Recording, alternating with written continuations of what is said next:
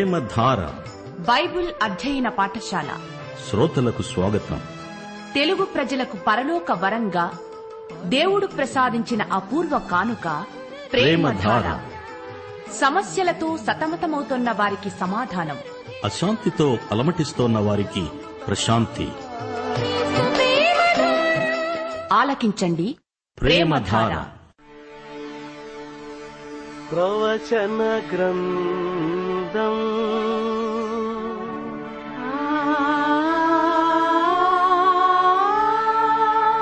దానియేలు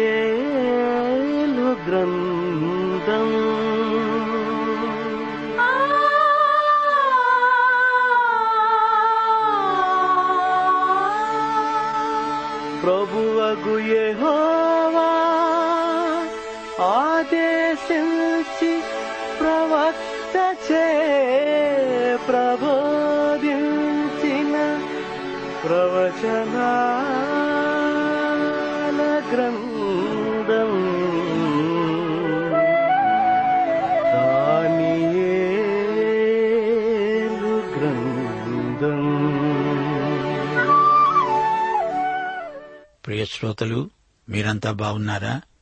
మీకు ఆత్మానందం కలుగుతోందా? మన ఆనందాన్ని వృద్ధి చేసే బైబిల్ వచనం ఒకటి ఉంది చెప్పన ఒకటి కొరింతి మూడో అధ్యాయం ఇరవై రెండు ఇరవై మూడు వచనాలు. లోకమైన జీవమైన మరణమైన ప్రస్తుతమందు ఉన్నవి అయినా రాబోవునవి అయినా సమస్తము మీవే. మీరు క్రీస్తువారు క్రీస్తు దేవునివాడు. శ్రోతలు ఈ లోకం ఒక సముద్రం. అందులో మనుషులందరూ చేపలు. బ్రతికి ఉన్న చేప సముద్రానికి ఎదురీత ఈదుతుంది. చచ్చిన చేప సముద్రపు ప్రవాహం వాలులో కొట్టుకుపోతుంది. బతికి ఉన్న చేప అంటుంది సముద్రమా నీవు నా దానివి. చచ్చిన చేపతో సముద్రం అంటుంది చేప నీవు నా దానివి. చచ్చిన చేపను యేసు బ్రతికించాడు గనుకే మనం ఈ లోక సముద్రానికి ఎదురీత ఈదుతున్నాము. సరే రండి రేడియోకు దగ్గరగా కూర్చోండి ప్రార్థన చేసుకుందాము. పాఠానికి వేళైంది కృపా కనికరములు గల మా పరలోకపు తండ్రి ప్రియదేవా నీకు మా హృదయపూర్వకమైన కృతజ్ఞతాస్థుతులు. మా శ్రోతలను మీ కృపాసనము చెంతకు తెస్తున్నాము రాజా. వారిని పరామర్శించండి. వారి అక్కరలెన్నో ఉన్నాయి. అన్ని అక్కరలు తీర్చగలవాడవు నీవే. ఆధ్యాత్మిక శారీరక మానసిక అక్కరలు తీర్చి మీ బిడ్డలైన మా శ్రోతలను తృప్తిపరచండి. వారిని కనికరించండి. వారి కుటుంబాలను దీవించండి. వారి పిల్లలకు ఆయురారోగ్యములిచ్చి దీవించండి. మా శ్రోతలలో కొందరు అనారోగ్యంతో బాధపడుతున్నారు. వారి విశ్వాసము మేరకు వారిని ముట్టి బాగు చేయండి వారిని స్వస్థపరచండి. వారికి శారీరక ఆధ్యాత్మిక ఆరోగ్యం ప్రసాదించండి రాజా. వారి ప్రార్థన జీవితాన్ని ఉజ్జీవపరచండి. వాక్య పఠనాసక్తి వారిలో పెంపొందాలని ప్రార్థిస్తున్నాము.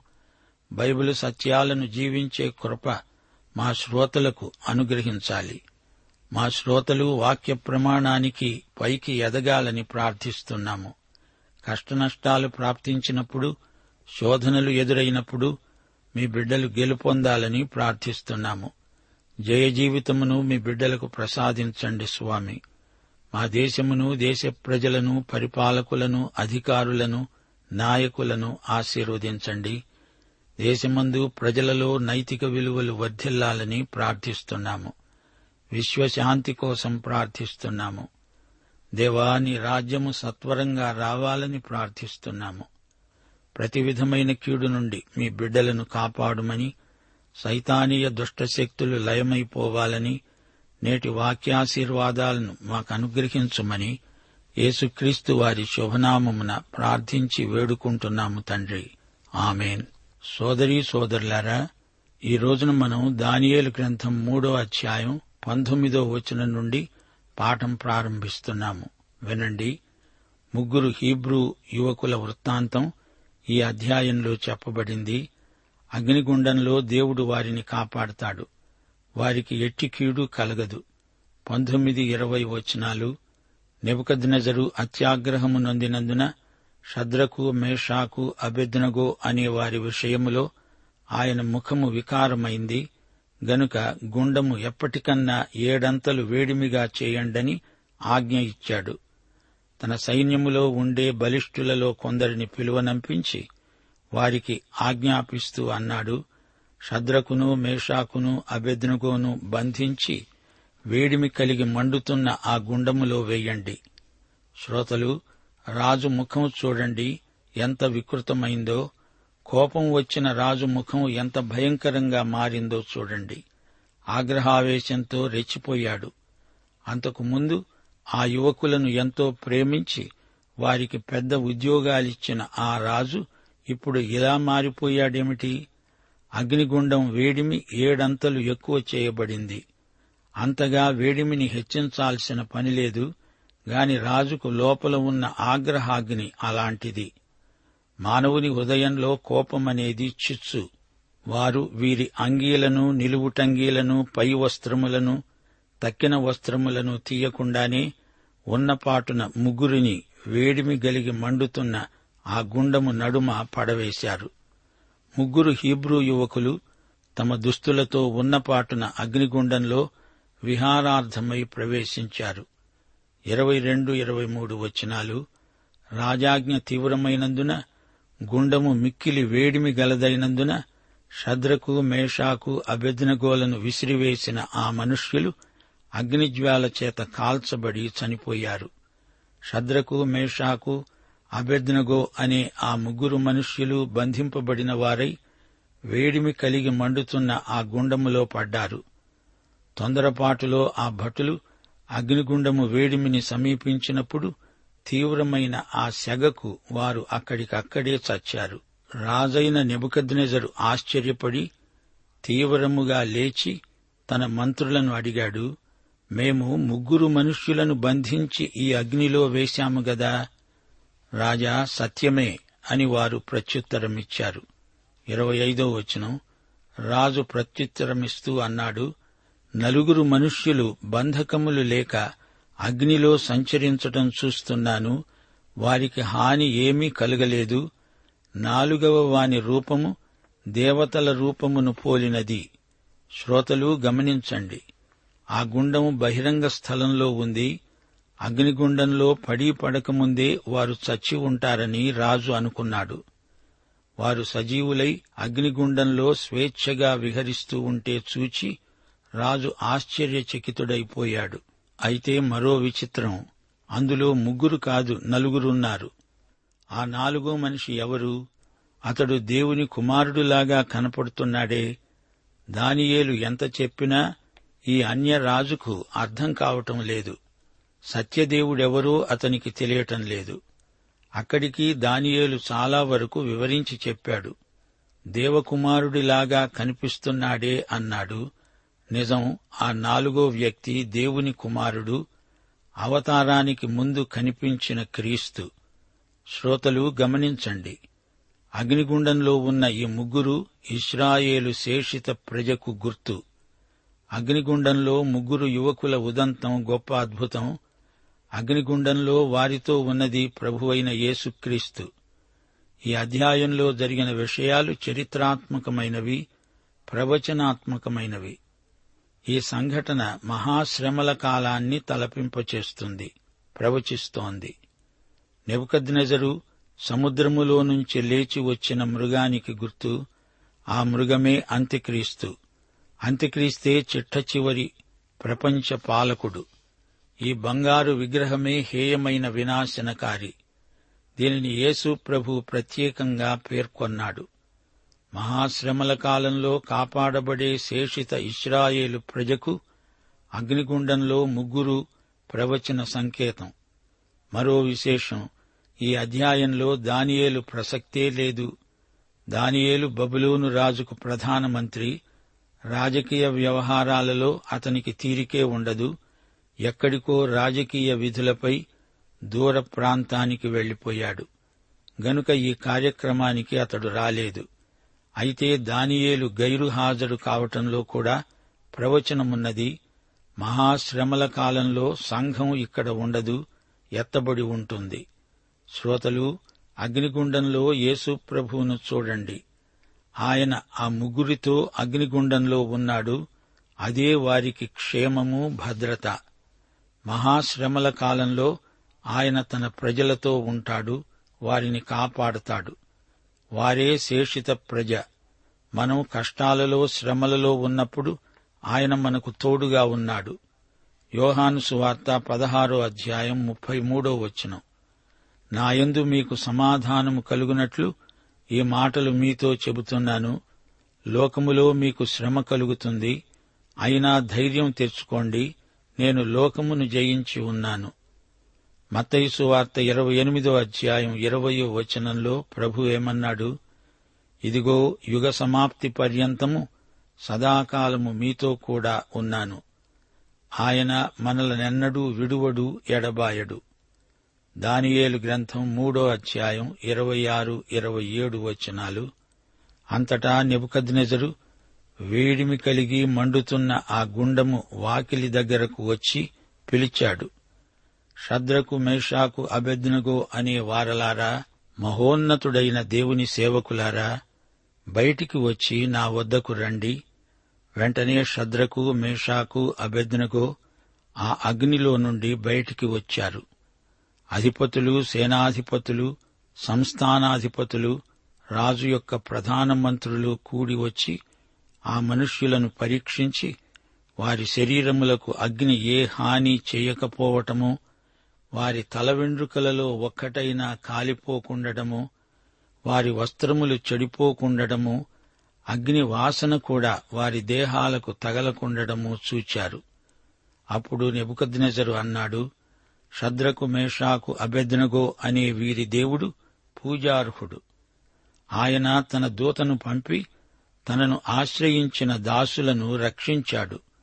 వారు తమ దేవునికి కాక మరే దేవునికి నమస్కరింపక ఏ దేవుణ్ణి సేవించము అని తమ దేహములను అప్పగించి రాజు యొక్క ఆజ్ఞను వ్యర్థపరిచారు. శ్రోతలు గమనించారా? వీరు దేవుని సేవకులు అని గుర్తించాడు రాజు. వీరు మహోన్నతుడైన యహోవా దేవునికి సేవకులు. ఇతడు దేవుడెవరో తెలుసుకుంటున్నాడు. కనువిప్పు కలిగింది. వీరు ముగ్గురూ సురక్షితంగా అగ్నిగుండములో నుండి బయటికి వచ్చారు. వారి వెండ్రుకలలో ఒక్కటి కూడా కాలిపోలేదు. అగ్ని పొగ వాసన కూడా వారిని అంటలేదు. ఇది ప్రత్యక్ష అద్భుతం. నెబుకద్నెజరు వెంటనే శాసనం చేస్తున్నాడు ఇరవై తొమ్మిదో వచనం. నేనొక శాసనం చేస్తున్నాను. ఏదనగా ఈ విధంగా రక్షించుటకు సమర్థుడైన దేవుడు ఈయన కాక మరో దేవుడు లేడు. కాగా ఏ జనులలో గాని రాష్ట్రములో గాని ఏ భాష మాట్లాడే వారిలో కాని శద్రకు మేషాకు అభెద్నగో అనే వారి దేవుణ్ణి ఎవడు దూషిస్తాడో వాడు తుత్తునియలుగా చేయబడతాడు. వాని ఇల్లు ఎప్పుడునూ పెంట కుప్పగా ఉండిపోతుంది.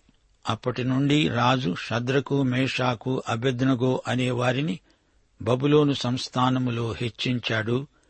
ఎట్టకేలకు నెబుకద్నెజరు సత్యయేక దేవుడు ఎవరో తెలుసుకోగలిగాడు.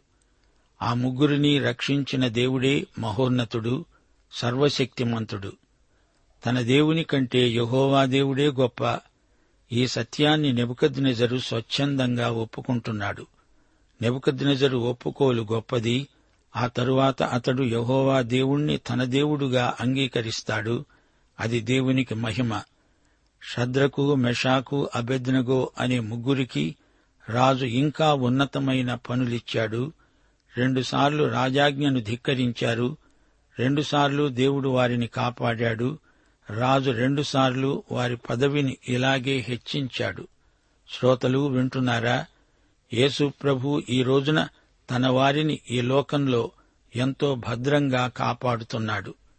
ఇది మనకెంతో ఆదరణ గొలిపే అనుభూతి. యోహాను సువార్త పదో అధ్యాయం ఇరవై ఏడు ఇరవై ఎనిమిది వచనాలు. నేను నా గొర్రెలకు నిత్య జీవమిస్తున్నాను గనుక అవి ఎన్నటికీ నశింపవు. ఎవడునూ వాటిని నా చేతిలో నుండి అపహరించడు. నా గొర్రెలు నా స్వరము వింటాయి నేను వాటిని ఎరుగుదును అవి నన్ను వెంబడిస్తాయి.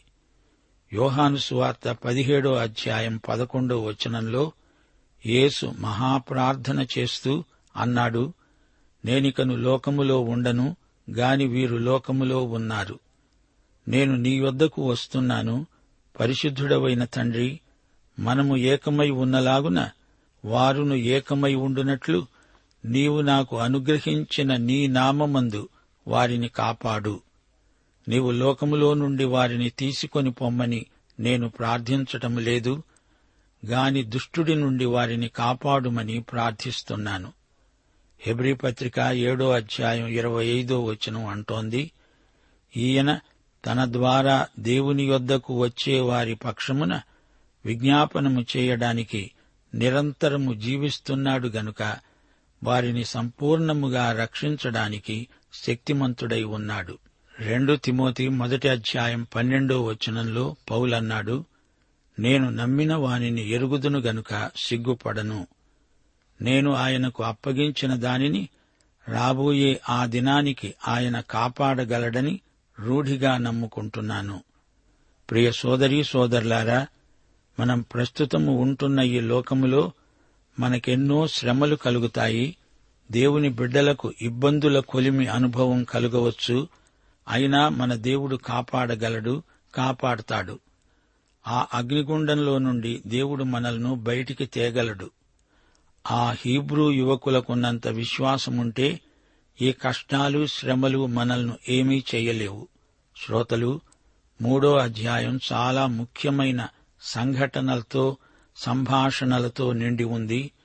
దానియేలు గ్రంథం చెరలో ఉన్న యూదుల చరిత్రలోని ఆధ్యాత్మిక పాఠాలను మనకు నేర్పుతుంది.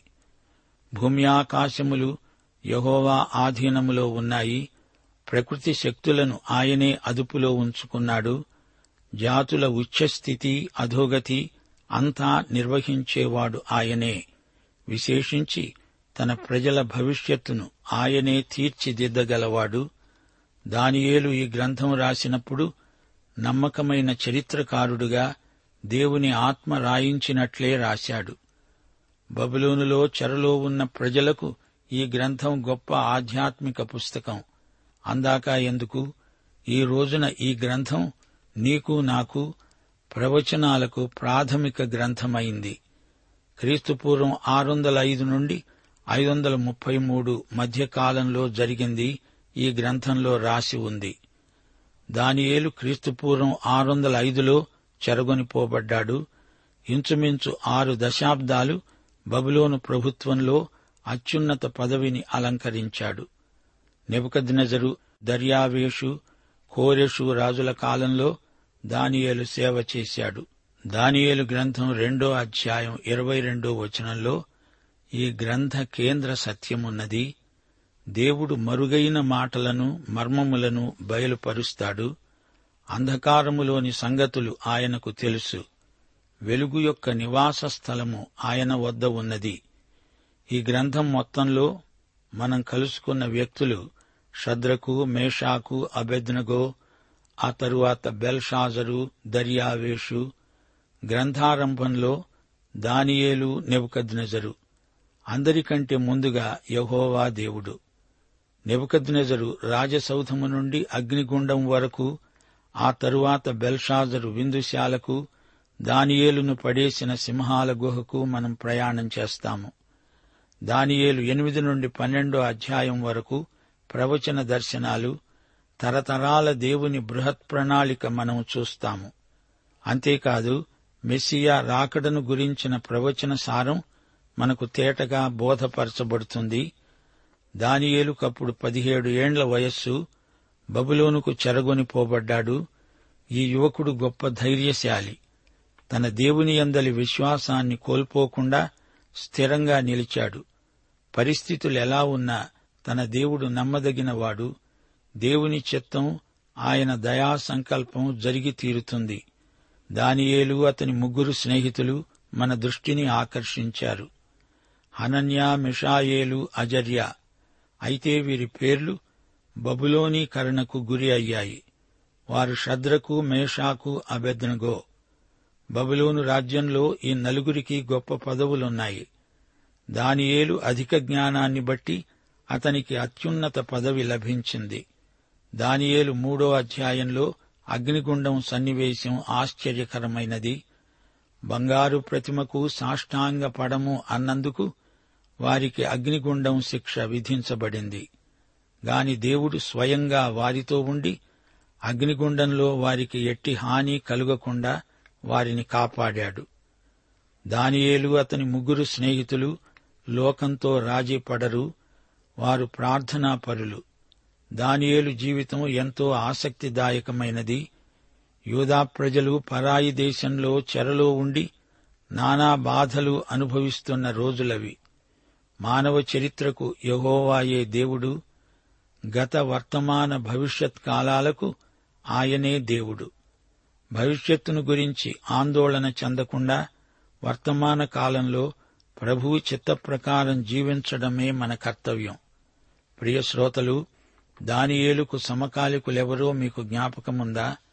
ఇర్మియా హబక్కూకు ఎహెజ్కేలు దానియేలు మూడో అధ్యాయంలోని బంగారు ప్రతిమను మరోసారి పరిశీలించండి.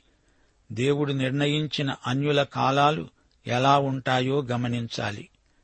రాజుల గర్వం దర్పాహంకారాలు విలక్షణమైనవి. విగ్రహారాధన వ్యక్తి పూజ అన్యుల కాలముల్లో ఎక్కువగా కానవస్తాయి. అది బ్రహ్మాండమైన విగ్రహం.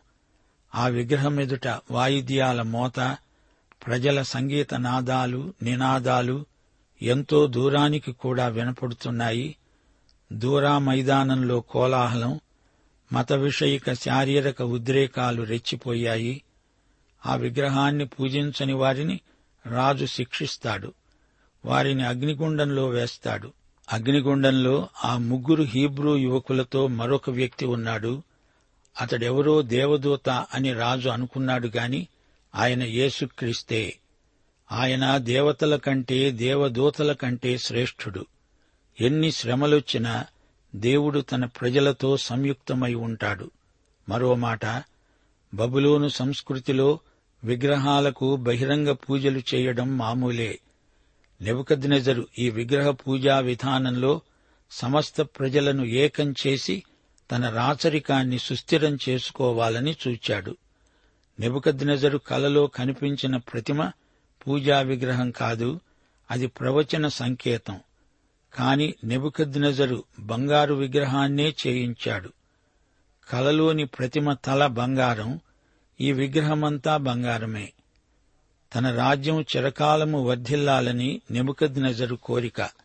నెబుకద్నజరు రాజ్యం అంతరిస్తుంది తరువాత మరో రాజ్యం వస్తుంది అని దేవుడు చెబుతుంటే తలే కాదు నేను అంతా బంగారమే అని ప్రజాశక్తిని కూడగట్టుకోవడానికి రాజు ఈ మహావిగ్రహాన్ని నిర్మించాడు. అయితే ఈ సంఘటనలో గొప్ప పాఠం నేర్చుకున్నాడు నెబుకద్నెజరు. దానియేలు స్నేహితులను పడేసిన గుండం మామూలు అగ్నిగుండం కాదు. లోహాలను కరిగించడానికి కర్మాగారాలలో వాడే భయంకరమైన కొలిమి. దాని వేడిమికి అల్లంత దూరాన ఉన్నవారు కూడా కాలిపోవలసిందే. షద్రకు మేషాకు అభెజ్నగోలు అవకాశవాదులు కారు.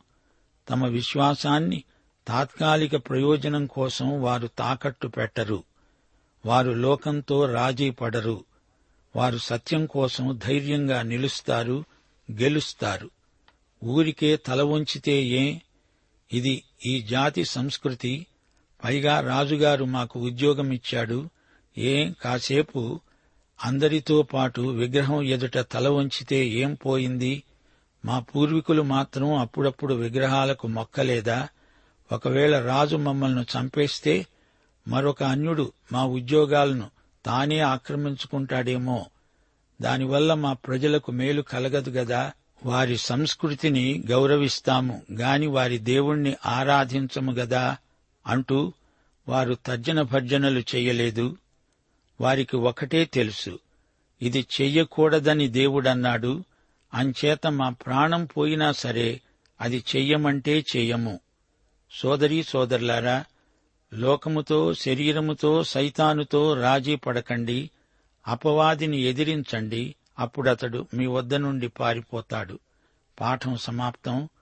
ప్రభు అయిన యేసుక్రీస్తు వారి దివ్య కృప తండ్రి అయిన దేవుని పరమ ప్రేమ పరిశుద్ధాత్మ యొక్క అన్యోన్య సహవాసము సమాధానము మనకందరికీ సదాకాలము తోడై ఉండునుగాక. ఆమెన్.